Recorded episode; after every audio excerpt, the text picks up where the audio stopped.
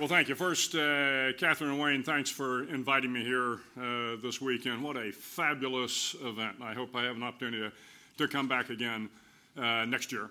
I, I will tell you, I was asked to talk a little bit about how you go about changing the world.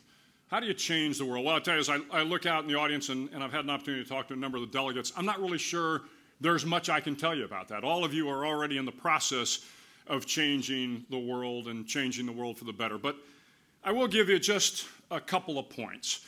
On your road to success and on your road to greatness, there are going to be some things you control and some things you don't control. You know, you don't control those kind of sweeping hands of destiny that somehow will tr- change your trajectory one way or the other. But you do control the little things in life that may, in fact, have a greater impact on your legacy than you expect. My favorite movie is the American classic It's a Wonderful Life, starring Jimmy Stewart. And for our UAE and, and Saudi members that might be here, uh, Jimmy Stewart, famous American actor of the 30s, 40s, 50s, um, he plays a character named George Bailey. And George Bailey's a young man. He lives in the small town of Bedford Falls, location not told, but he lives in Bedford Falls. And George Bailey wants to go out and change the world. He wants to leave Bedford Falls and go do big things. But as time goes on in the movie, it doesn't happen. And George Bailey ends up staying in Bedford Falls, and he gets more and more frustrated. And, and, time goes by, and he never leaves Bedford Falls. And then eventually, George Bailey falls on hard times. And he decides to go end his life and jump off a bridge. And at that point in time, God sends an angel named Clarence to rescue George Bailey. And Clarence comes down and he shows George what life would have been like had George never been born. And there's a great scene, my favorite scene in the movie, where Clarence takes George to the local town graveyard. And there is the tombstone of George's younger brother, Harry. And Harry, when he was about six years old, had fallen through the ice, and George, a little bit older, had saved his younger brother. And he looks at the tombstone, and of course, the tombstone shows that Harry died when he was six years old. And, and George begins to protest to Clarence. He says, That's not right. He said, Harry went on to win the Medal of Honor. He saved 500 men during World War II. And Clarence says, Yeah, but you don't understand, George. You weren't there to save Harry, and Harry wasn't there to save the 500 men on that ship. That one small act of brotherly love that Harry showed George that took George's life in a different direction, that caused George to save 500 men and all the families that went with that. Sometimes it's the small things. I remember when I was uh, in high school, I was trying to break the high school mile record. It was four minutes, 32.7 seconds. I remember it distinctly. And I was having a lot of trouble. And I had come close a number of times, but just couldn't quite get past it. And I was coming up on my last uh, event, my last uh, track meet. And I got a call one night on a Thursday night. The track meet was on a Friday. I got a call from Coach Jerry Turnbow. And Coach Turnbow had been the head coach at Roosevelt High School the year before. He'd left to go on to another high school. I didn't even think Coach Turnbow knew who I was. And he called me at home, and, uh, and I was stunned. I mean, this guy was a guy to me that lived on Mount Olympus. And he calls and he says, uh, Bill, look, I understand you're trying to break the mile record. He said, Look, just give it everything you got. Run as hard as you can. And if you've done that, you'll, you're going to be successful. Well, the next day I went out and I did, in fact, break the high school mile record. Now, nobody cared. Nobody but, but me. And I will tell you that phone call fundamentally changed my life because I realized that if I could work hard and break the high school mile record, what else could I go on to do? Could I, in fact, be a Navy SEAL? And so I look back on my life and I think about that one phone call and how it fundamentally changed everything about my life. 20 years later, I was now a Navy commander. I was home on leave, and my father, who always seemed to engage people in the strangest locations, had been at the barber shop, and he bumped into a fellow there. And uh, the fellow's son wanted to be a Navy SEAL. So my dad came home and he said, Hey, uh, I met this guy at the barber shop, and his son wants to be a SEAL. Can you, can you give him a call and talk to him? I said, Sure, happy to do that. So I called and talked to the young man. He was a junior in high school, and I talked to him for about 45 minutes, talked to him about the pros and cons of being a SEAL. And then I never heard from the guy again. Until 18 years later, and we were in Afghanistan, and we were doing a hostage rescue mission. 62 year old American had been taken by the Taliban, and he was uh, held in a, in a pretty strong point high up on a, on a mountain in the Hindu Kush. And the Navy SEALs went in, climbed up about 9,000 feet, uh, got into a pretty good firefight with the Taliban, and managed to save the 62 year old American and return him to his wife. Well, the next day, the Navy commander who was in charge of the mission brought in the senior chief who was actually on the ground and ran it.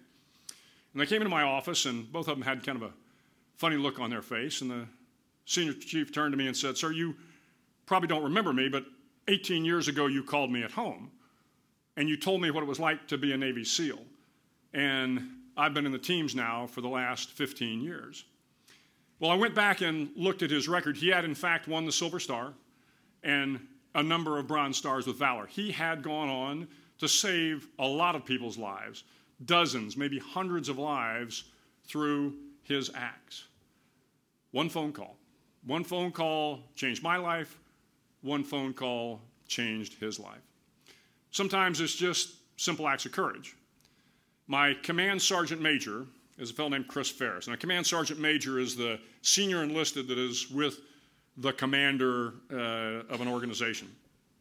Chris Faris uh, served with the Delta Force during the famous uh, Black Hawk Down incident in Mogadishu. He fought in Bosnia, he fought in Kosovo, he fought in Iraq, he fought in Afghanistan, an incredible warrior. But he was a fairly personal fellow and, and kept a lot of things inside. One day, we went to have an all hands meeting with our soldiers and their spouses, and one of the spouses got up and said, Look, I'm having a lot of difficulty with my husband. He's come back from Iraq, he's a changed person, he's not relating to me, he's not relating to the kids. Uh, I just don't know what to do. And frankly, I didn't have an answer. And then Chris all of a sudden stood up and he said, Well, let me tell you, I've been having problems with my family for the last 20 years. And he began to give this story, this kind of raw, emotional story about his relationship with his wife and the difficulty he had with the kids. And before long, another wife stood up and said, hey, I've got these problems as well. Chris went on, Chris and Lisa, his wife, went on to tell this story dozens of times over the next three years. And in the course of doing that, they saved hundreds, maybe thousands of lives as families came forward and talked about their problems and dealt with their problems as men and women that were going to commit suicide decided not to do that because they knew there was somebody there that cared about them that had gone through the same thing. With all the courage that he'd shown on the battlefield, that small act of courage changed everything. And finally, while I like to think I've had a fairly successful career in life, uh, and my father before me was fairly successful. He was a professional football player with the then Cleveland Rams back in the late 30s. Went on to be a World War II fighter pilot. I will tell you the, the most accomplished McRaven was my grandfather. He was a country doctor in a place called New Madrid County uh, in Missouri. And he got his medical degree young. This was in the early uh, 1900s. And he got his medical degree and then promptly went off to serve in World War I in France. Spent three years in World War I, came back in 1918. And for the next 20 years, he served the people of New Madrid County. And then World War II broke out, and he went off and served in World War II and then came back and finished out his life serving in New Madrid County. Now, the people of New Madrid County are pretty poor, and they would come to Dr. Mack, and uh, they didn't have a lot of money, and he wouldn't accept anything. And sometimes they'd bring him chickens or eggs or a little piece of ham, and, uh, but he really didn't take anything from the people in New Madrid County. And when he died, he didn't have much to his name, but 1,200 people came to his funeral the children that he had brought into the world, the mothers and fathers that he had saved from the Great Depression and from the flu and from the fever, and his continuous acts of compassion saved thousands of lives. So, my point is on your way to greatness, there are going to be things that you control and things that you don't control.